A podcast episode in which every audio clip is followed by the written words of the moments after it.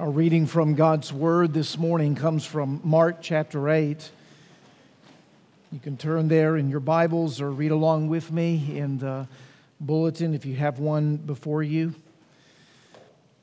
Once again, welcome to those of you who may be new with us, maybe attending for the first time, whether via live stream today or here in the sanctuary. We greet you in the name of Christ. You have come on a good Sunday, wonderful passage here in Mark chapter 8, but I will, I will warn you ahead of time it is a challenging word from our Lord.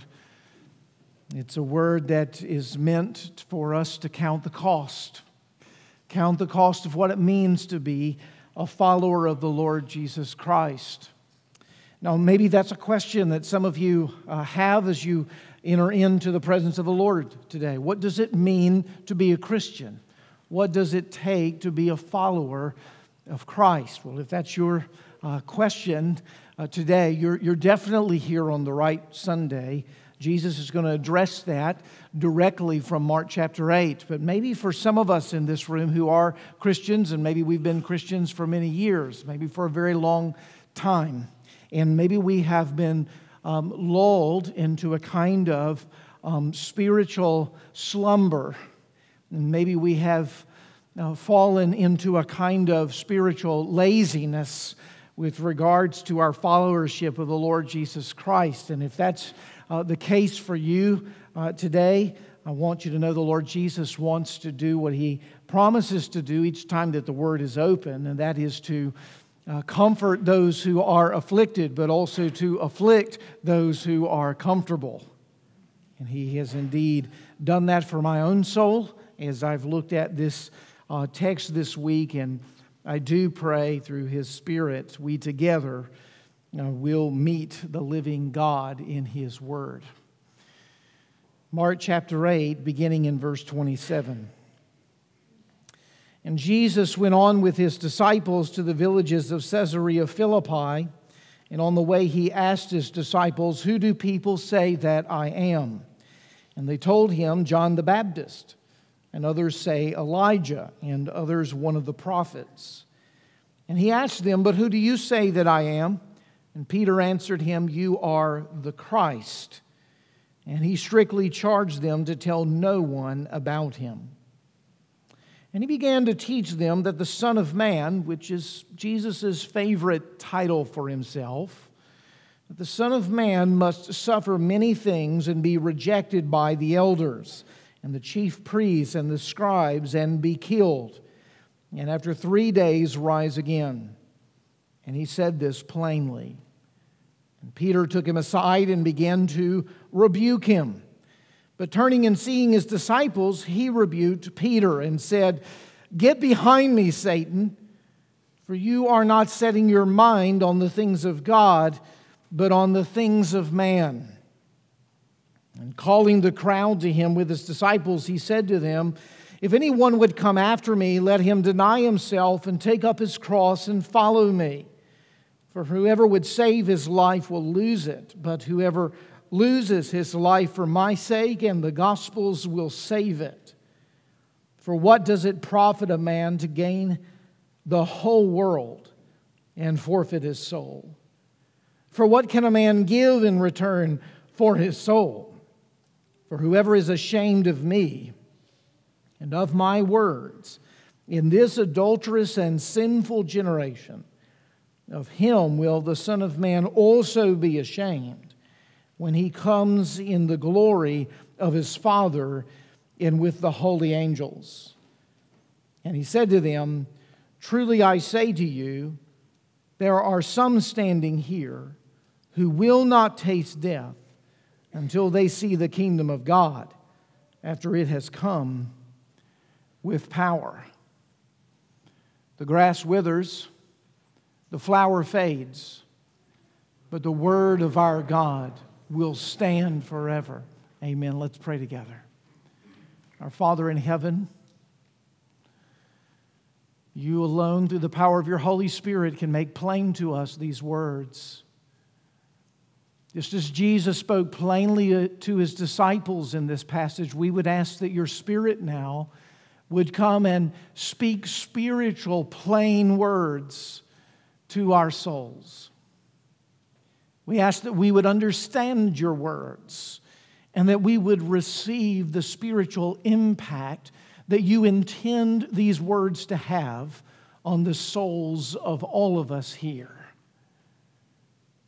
We'd lay hold this day of the promises of your word that when you send it forth, it will not return void, but it will accomplish that for which you have sent it.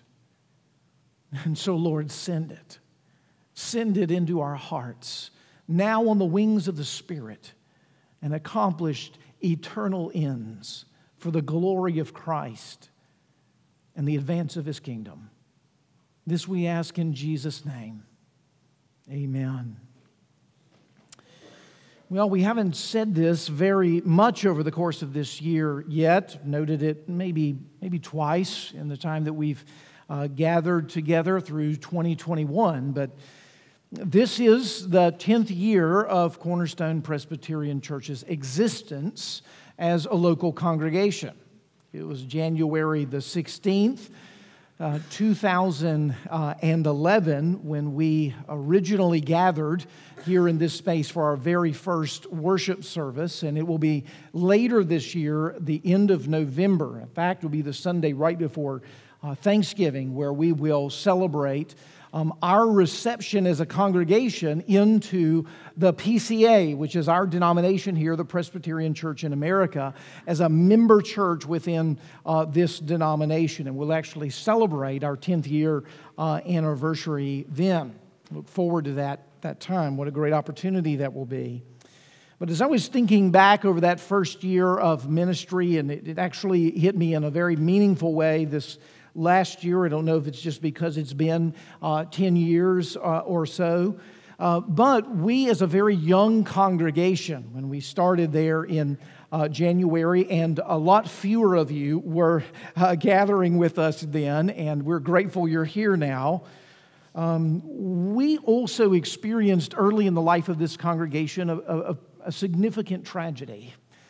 Um, the very first uh, member of this local congregation who died died on March the 1st, 2011. His name is Jeremiah Small. Now, for some of you in this room, that name rings a bell. You know him very well, you, you love him, you care for him, and even the mention of his name uh, brings a smile to your face. I can see it on uh, several of you as I, as I mention it. But for a number of you in this room, you don't know who it is I'm talking about. You don't know who Jeremiah is. Uh, Jeremiah was a missionary. Uh, he served in Iraq with Servant Group uh, International, one of our partner ministries that we uh, support here at Cornerstone. And he was uh, teaching uh, on the morning of March the 1st, uh, 2011. And um, a student, while he was teaching, a student who knew that he was a believer, um, Jeremiah was the type who wore his faith on his sleeve. He was always seeking opportunity to evangelize and spread the gospel.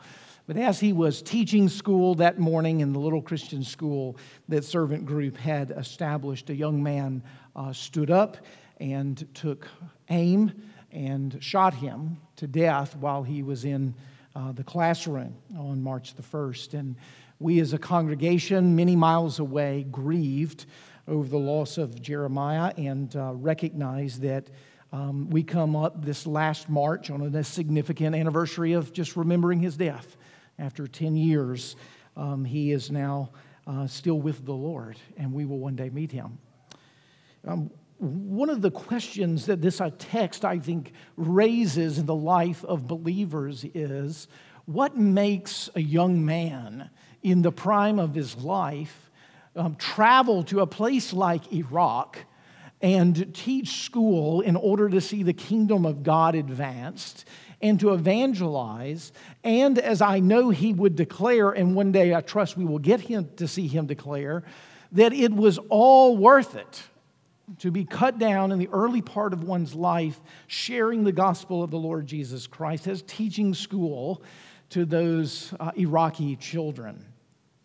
What gives someone the confidence, the strength, the commitment, and the love to be able to take such a step and to pay such a price? I want to entertain that question with you because I think it's the question of this text.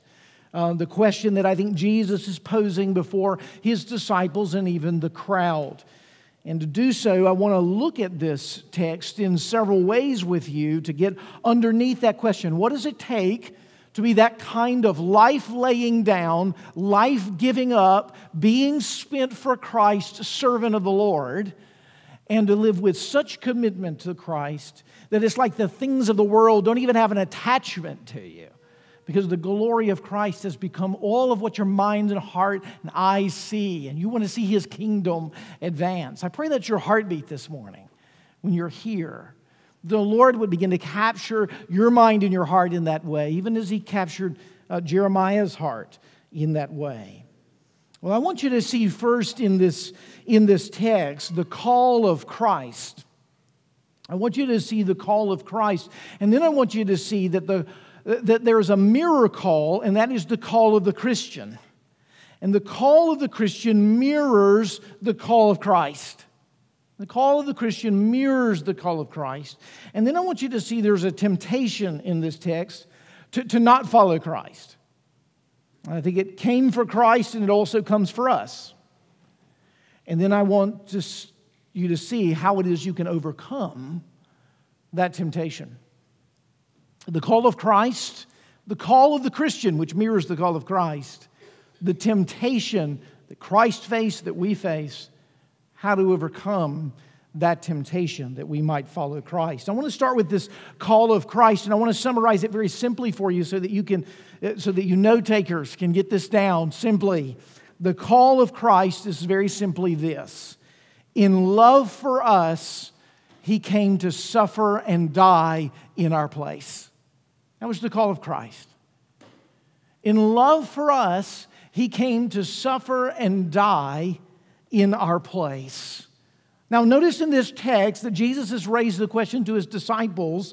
We actually looked at this a few weeks ago on Easter Sunday. Uh, the question, Who do people say that I am?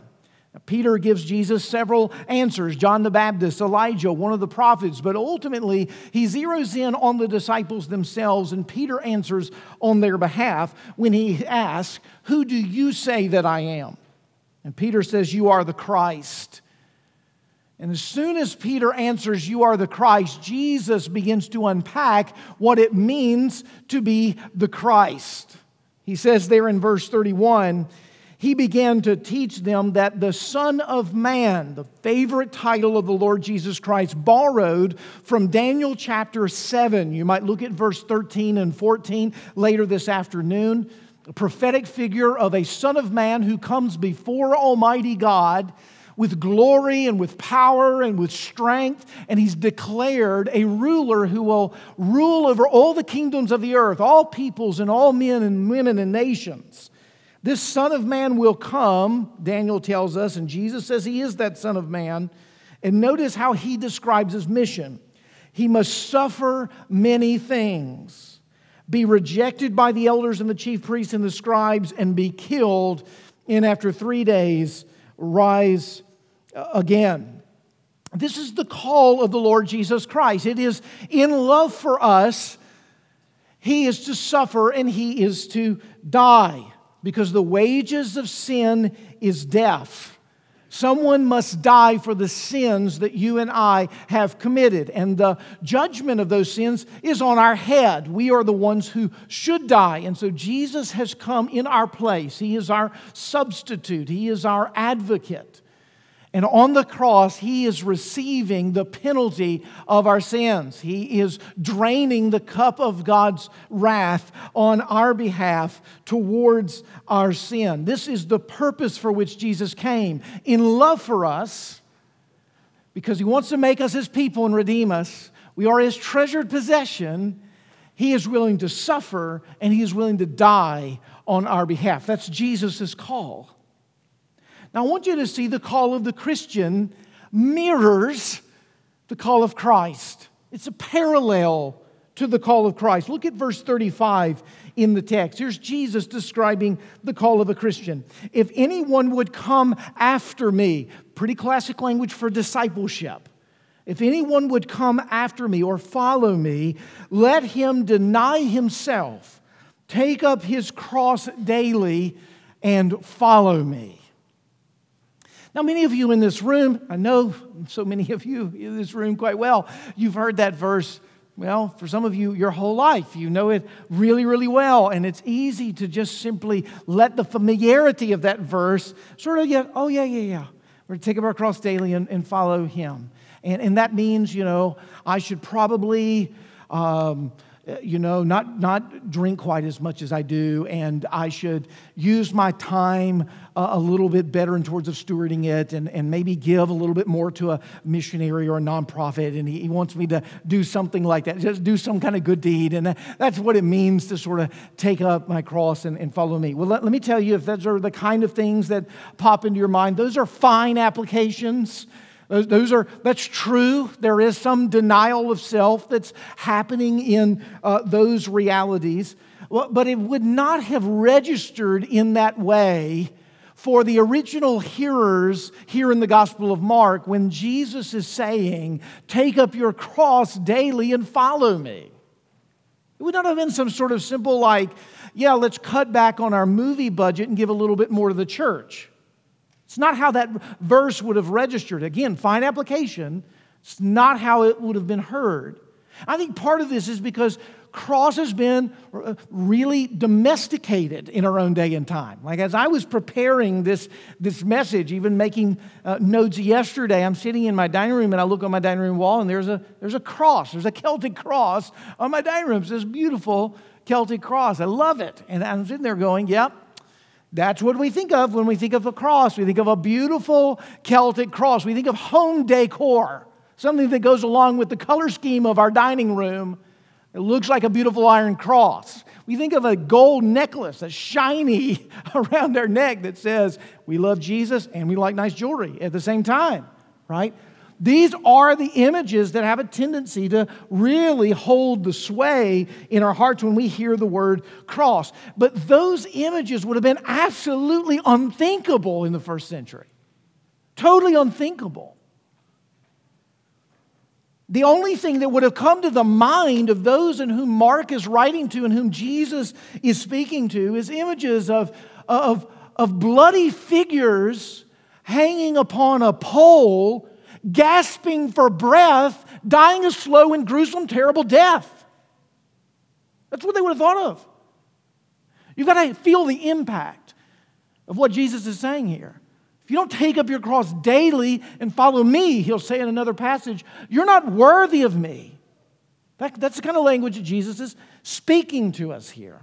It's very strong language. It's an instrument of execution of the worst possible kind in the Roman world. Now, I'd love to, as a preacher, you see preachers do this kind of thing, like, well, you know, actually in the Greek, it's not quite as graphic as, as it seems. You know, the front, I can't do that. There's no scapegoating there. There's also uh, no sort of twist of literature where I can go, well, you know, cross was a commonly used metaphor in the first century, and, and this is a really a literary use of the word cross, and he really doesn't mean cross when he says cross. And, you know, no, he means cross. Like no one else taught like this. This is a radical statement from the Lord Jesus Christ. It's a radical statement to the degree where He is saying to you, nothing short of daily death for you is what followership of me means a total life sacrifice. That's what discipleship means. Now, here's a single point I want you to take away at this moment is I want you to see the call of Christ, which was in love for us, he came to suffer and die, is parallel to the call of the Christian.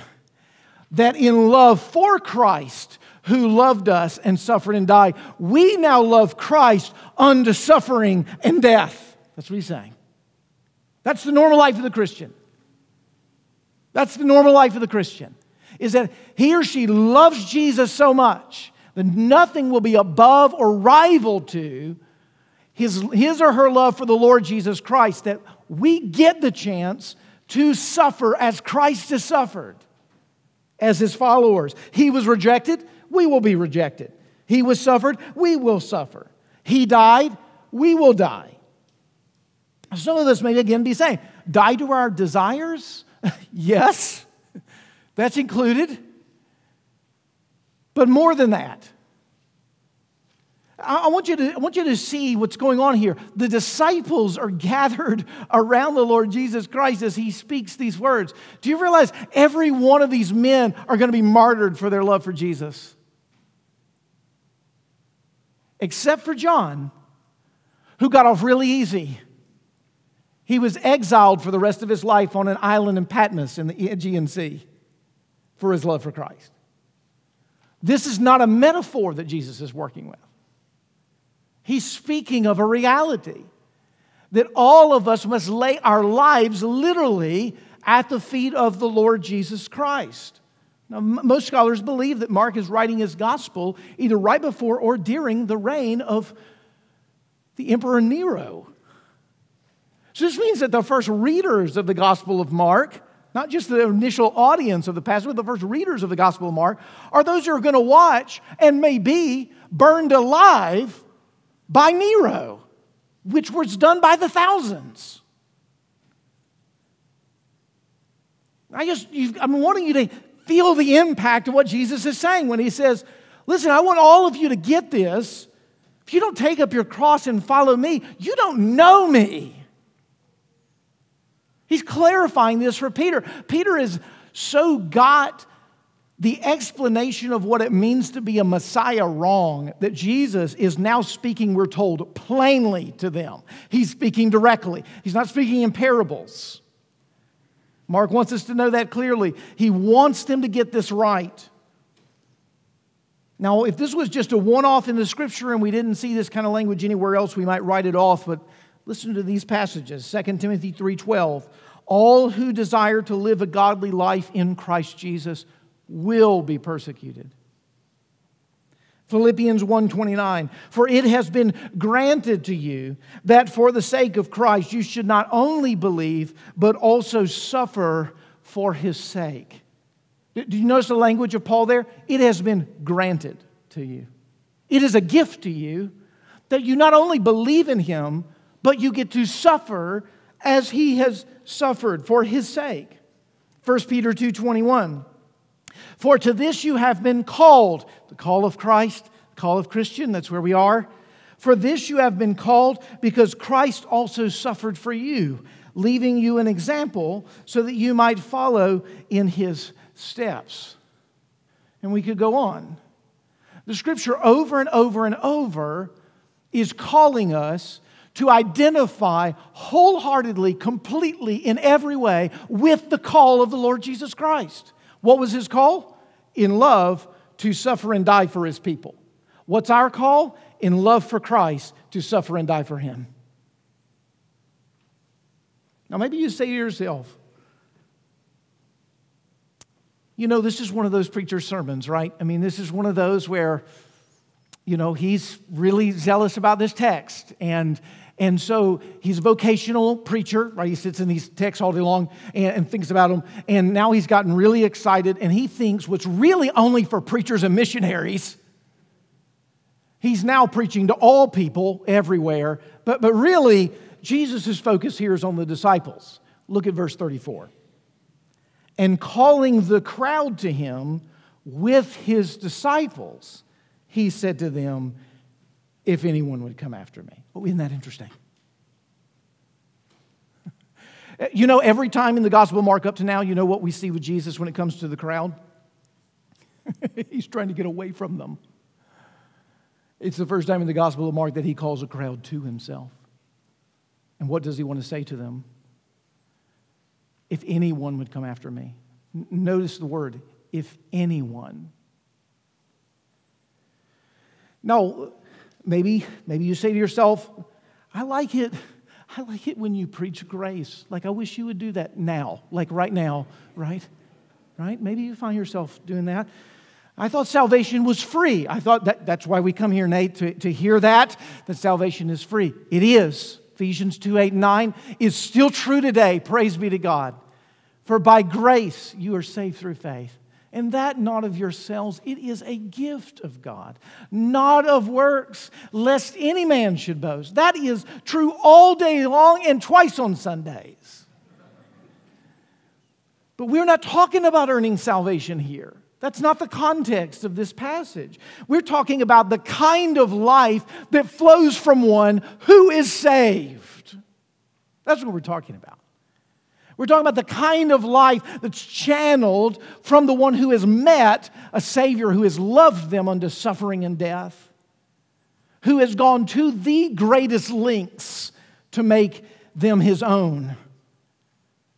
When that kind of love begins to get into you, you know what kind of love starts flowing out of you? The same kind of love.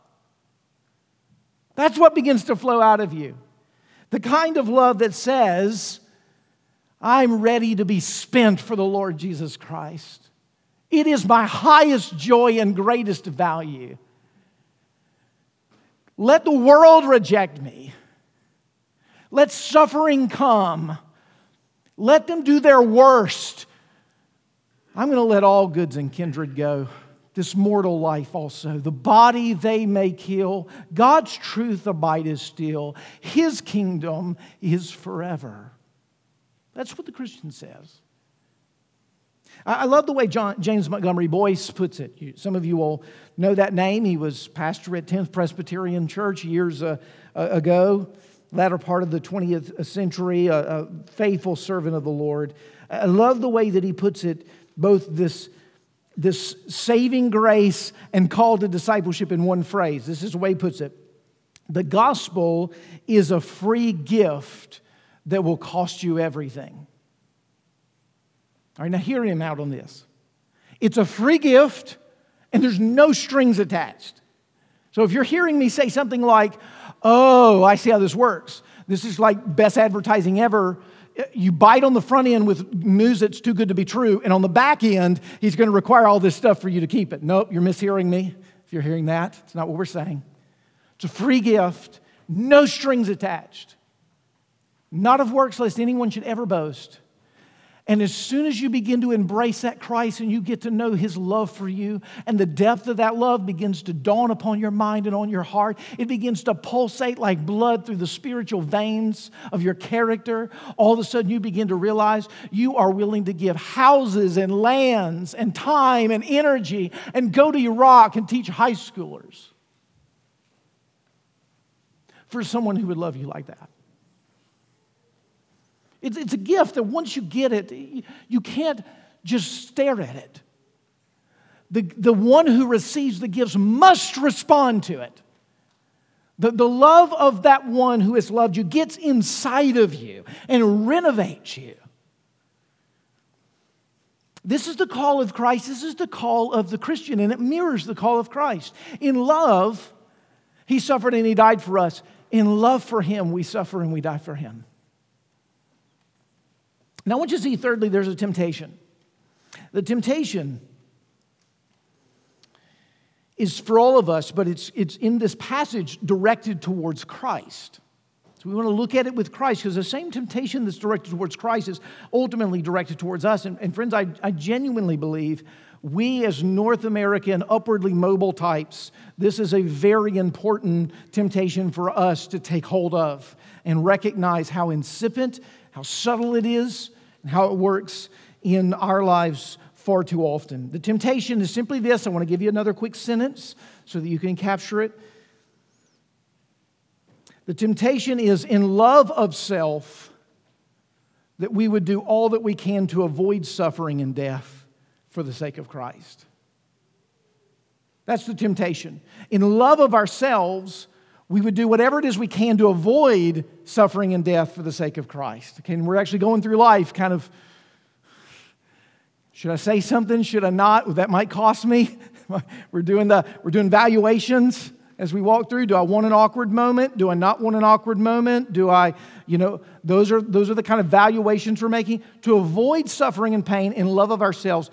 We don't want to experience this for the sake of Christ. And that's really Peter's Peter's suggestion in this text. Notice in verse 32 that after Jesus says to be the Son of Man means to come to be suffered, to reject, to die, Peter takes him aside, we're told, and begins to rebuke him. Now, this is just a, a word of wisdom here before we move on. Okay, just it's a very simple word. Take it to heart. Don't rebuke Jesus. You know, if you ever find yourself in this situation, don't rebuke Jesus. He's going to make you look like a fool very soon because you are a fool, and He's going to show you that. So don't, don't rebuke Jesus. Now, I, I say that, I know that's kind of, kind of funny, but how many times do we at times say things like, or think to ourselves, if I were in charge of the world, right, I would do it this way. you know, when I get to heaven, I've got all kinds of questions for God for the way that He's acted on this and that and the other. Mm, probably not, actually. Probably not. I, know, I, know, I understand why you think that. I can actually understand why you give voice to that. I, I have probably some of those questions in my own life and mind as well. I sympathize. I don't mean to not sympathize. But let's just take, let's just take inventory for a moment. You know why things are so confusing about the world to you and to me? Do you know why your life you can't even make sense of? It's twisting its turn? Because you don't know really what's going on. He knows everything. He is all powerful, He is all knowing, He is everywhere present. You, you see this little bitty slice of something, you draw major sweeping conclusions about life and history and everything. We don't know anything. We just know what has been revealed to us. And one of the things that's been revealed to us is his thoughts are not our thoughts, his ways are not our ways. When Jesus spoke this to Peter, Peter should have gone, I've got things to learn. I don't understand that. Jesus, can you help me understand that? I know that is true. I need to know it, and it scares me to death what you're trying to suggest but I know I can trust you, and you are good, and you are right, and I'm the student, and you are the master. But what does he do? he rebukes Jesus. And I want you to see that Jesus doesn't take kindly to his rebuke, Jesus rebukes him back. With the strongest rebuke we see anywhere in the New Testament out of the lips of Jesus, he says to Peter, Get behind me, Satan.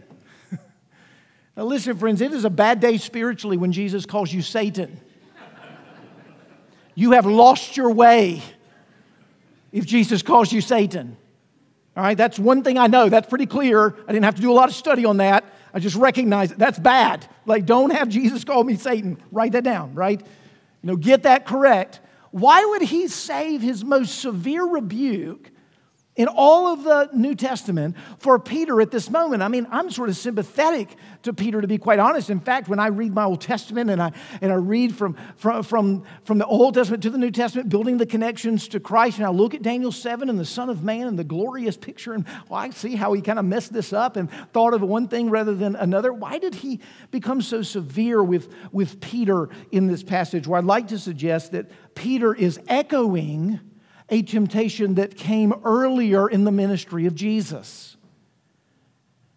And temptation that came from the very lips, so to speak, of the evil one himself. In Matthew chapter 4, when Jesus is fasting for 40 days in the wilderness, the third of the temptations is recorded for us in Matthew is that the evil one takes Jesus to a very high place or a very high mountain, and spiritually speaking, is able to reveal to him or show to him the kingdoms of the world, and says, If you're willing to bow down to me right now, I will give you all power and rule and authority of the kingdoms of this world. And you know what Jesus says? Do you know the, the only other time we see these phrases? He says, Begone, Satan. Almost the exact words here. Get behind me. Go away, Satan resist the evil one later, we'll, we'll be told, and he will what? Flee from you. That's what Jesus is modeling in this. Peter, when he says to Jesus, Jesus, listen, you've got this Messiah thing all wrong. okay, like the, the, imagery is this and victory and success, and you're talking about suffering and death. No, that's not the case. I want to get you some self-esteem classes. You, you have, there's a much more, there's much more capital you could be working with than, than that which you're, you're, you're presently channeling. And, and what Peter just thinks he's encouraging him, right? He's encouraging him. He's get, get Jesus course correct here. We're on a good, we're on a roll. We're going to Jerusalem. Good things are going to happen. And Jesus says, "Get behind me, Satan." He sees a deep and profound threat in Peter's words. What's the threat? The threat is to love yourself, Jesus, and not suffer and die and complete your mission, but seize the crown and avoid the cross. I find that very tempting. That's why I don't have sometimes awkward conversations. Now, it's on a miniature scale from Jesus, you understand. Not even worthy to be compared to the challenges. But I, I, I don't want there to be suffering to say yes to the, to the call. I, would rather just uh, avoid it. I'd rather just take the easy road. It, think of how tempting this would be for Jesus he is in the rightful position as the second person of the Trinity, the Son of God, to be the ruler over all kingdoms and nations. That's his rightful position. It would not be wrong for him to long for it and to want it. For us, we probably couldn't do it without sin, sinful ambition, because we would have a God complex. Guess what? He is God. He can't have a God complex. All rule and power and authority is his. Satan is giving him a genuine temptation. He rightfully should be in this role. There's no reason for you to go through this suffering. Your pay grade is much higher than that. And it's in a sense that Peter is echoing the very same thing that Jesus had, or that Satan had echoed many, many months, even years earlier. And so often, what I think happens with us in the Christian life with regards to the call that the Lord has placed upon us is that we hear that whisper, don't we? We, we know that God's called us to do something. We can see it clearly. He's put a conviction in your heart, He's put a confidence in a certain area, He's put you in a relationship with someone. He's given you resources that you're holding back. You're not using your time according to His mission. And when you begin to look over the ledger of your life and you begin to see where am I investing eternally, and it's like almost none, but the things of this world you give a lot of time and energy to. And as you look at them, you begin to have your heart sort of sink in there and you go, ah, I really should go do something, but that's going to feel like a cross. I'll do it tomorrow.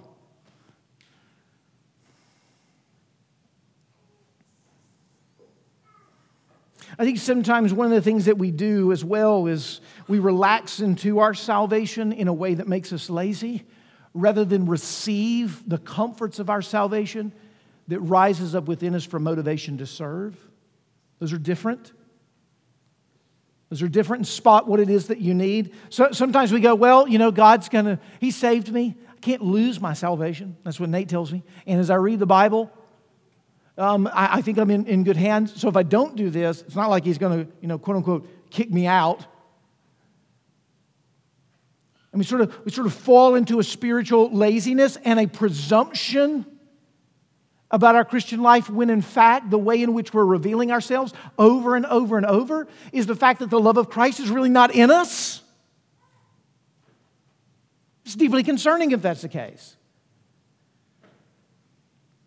This temptation is all around us, and I think especially when we look at our wealth, we look at our opportunities that avail us, we think of how the mission of Christ is so far down the line. You know, is it a blessing when a rich man gets more money? What's it do into his heart? That's how you'll know if it's a blessing or a curse. Let's look at it through the lens of Christ. How do we overcome this? How do we overcome this struggle? How do we not give in to this temptation, really embrace the, the call of Christ? Well, that's the last thing I want to look at before we close. Live by the light of eternity. How do we overcome this temptation? I want to take that phrase from the Puritans. I think it's a really helpful phrase to live by the light of eternity. This is what Jesus says. How does he motivate you to, to live according to his call? Because he doesn't leave you with no motivation. He doesn't just say here, Pick up your cross. It's going to be hard. Let's go. That's not what he does. He says, I'm actually trying to save you. I'm trying to do what is best for you. Listen to what he says, verse 35. For whoever would save his life will lose it, but whoever loses his life for my sake and the gospel's will save it. For what does it profit a man to gain the whole world and forfeit his soul? What can a man give for his soul? For whoever is ashamed of me and of my words in this adulterous and sinful generation, of him will the Son of Man also be ashamed when he comes in the glory of his Father. Now, we don't have long to be able to treat this, so let me say this briefly, but notice, notice the use of economic terms in verses 35 to 38. They're, they're all throughout loss, save, profit, gain, forfeit, give. Uh, we might say that Jesus is, in a sense, asking us to spiritually, eternally live by the light of the truth of things and do the math. Calculate it, crunch the numbers, and see what's a good deal. Whoever would save his life will lose it, but whoever loses his life for my sake and the gospel will save it. So if you spend your fleeting life that is going to end, 70 if due strength 80 years, it's going, and all the things that you have are going to be left behind. But if you spend it all for the purposes of Christ, for all eternity you'll be with Christ and have more than you could ever imagine, hope, or dream. Or you could have heaven now and hell forever. That's Jesus' deal. He's asking us to see it. If you acquire all the money in the world, if you have the best spouse imaginable, your kids are geniuses, right? Now you're the, you're the, you're the height of the field of expertise, whatever world you operate in. You're popular, you're influential, you have authority, and you die and lose it all. Was that a good investment? Jesus is asking. Or let's say you don't have any of those things, but you daily lived in sacrifice to Christ. You answered his call. You took up the cross and you denied yourself and followed him. You knew the peace of Christ breaking in upon your heart as you said no to the things of the world and you said yes to the things of heaven. And you died penniless, but you live forever with the inheritance of Jesus. Is that a good deal? That's what Jesus is asking. He, he's asking and revealing the very clarity of what Jim Elliot wrote in his journal in 1949 after he had graduated from Wheaton College, but before he had gone to serve the Auca Indians in Ecuador. He wrote, He is no fool who gives what he cannot keep to gain what he cannot lose. He is no fool who gives what he cannot keep to gain what he cannot lose. Jesus says that if we live in a manner that's the opposite of that, eternity is truly hanging in the balance. And, and maybe you even notice there that final note with Jesus. He's saying, Listen, if you're embarrassed of me here, if you're ashamed of me here, the great white throne judgment, I'll be ashamed of you. Listen, I, I, I, just thought of it this week. I hadn't thought of it in, in years, but I remember as a teenager doing something that was just, it was just wrong. shouldn't have said it, shouldn't have done it. And it leaked out. I got found out. It made its way to my parents, and I just remember the grief, the shame that I felt for what it is I had said and done. But you know what, what was most grievous? Was seeing what it did to them seeing it on their face, and knowing that my that what I had done shamefully had shamed them. There was an embarrassment that they experienced in, in the midst of the way that I had, had acted. Friend, that's, that's not the face we want to see on Jesus, is it? Now, maybe some of us are, are thinking to ourselves here, now, I don't have a chance if this is the case, if I've got to keep this uh, perfectly. If I can't falter at any point and do anything wrong, there's going to be, oh, I'm breaking things up here. Um, if I falter at any point or I do something that just helps me fall, makes me fall short of what it is that God has called me to, well, I want you to remember the Peter that he's speaking to here. Peter's here. That Peter is going to deny Jesus three times by the end of this gospel. He's going to do the very thing that Jesus says not to do here in this text. And then do you remember at the end of the Gospel of John, you remember what Jesus does? He comes back to him, and what does he do? He restores him. He restores him. He says to Peter, Peter, do you love me? Peter's, Yes, Lord, you know I love you. Do you love me? Do you love me, Peter? And at the end of that whole narrative, after he says, Feed my sheep three times or feed my lambs, he says to him, Follow me. Follow me. Do you know our degree of willingness to sacrifice for Christ is in direct proportion to the depth of our love for him? Jesus knows that. Our problem is not that we haven't mustered up enough strength in our flesh to do what Jesus has called you. You don't have enough strength in your flesh to muster up to do what Jesus has called you to do. You need to know that when you have failed Him, and you have, as I have, over and over and over again, He unfailingly loves you. He unfailingly loves you. He came to Peter and he said, Do you love me?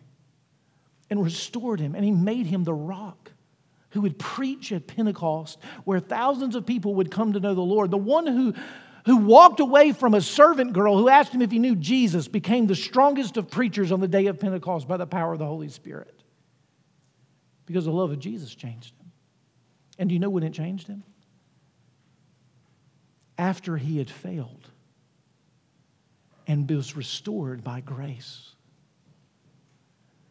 Do you know what will keep you from the change that God wants to bring in your life? Not repenting and going to God. Do you know what will change your life? Going to God in your brokenness and in your sin and pursuing His forgiveness and hearing of His love. That's what will do it. Because you know, right now, all of the ways that we've fallen short, are actually the, the ways in which God can build us up to become mighty evangelists for the work of his kingdom. Those who have fallen so short need an unfailing Savior, and indeed, that's who is coming to you today. Whether you have known it for the first time or whether you've known it a thousand times, I pray this is the day where you're renewed and refreshed in the commitment of what it means to be a follower of Christ, and that we would be a church that stirs up one another to love and good deeds as we follow hard after Him. Father in heaven, we would pray that you would do just that right now. You renew us by faith, strengthen us in the kingdom.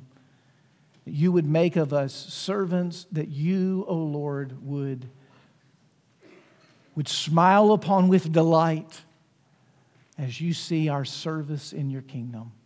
Would you come and blow fresh wind now through this place, through our hearts as we seek to follow you? In love. We pray this in Christ's name. Amen.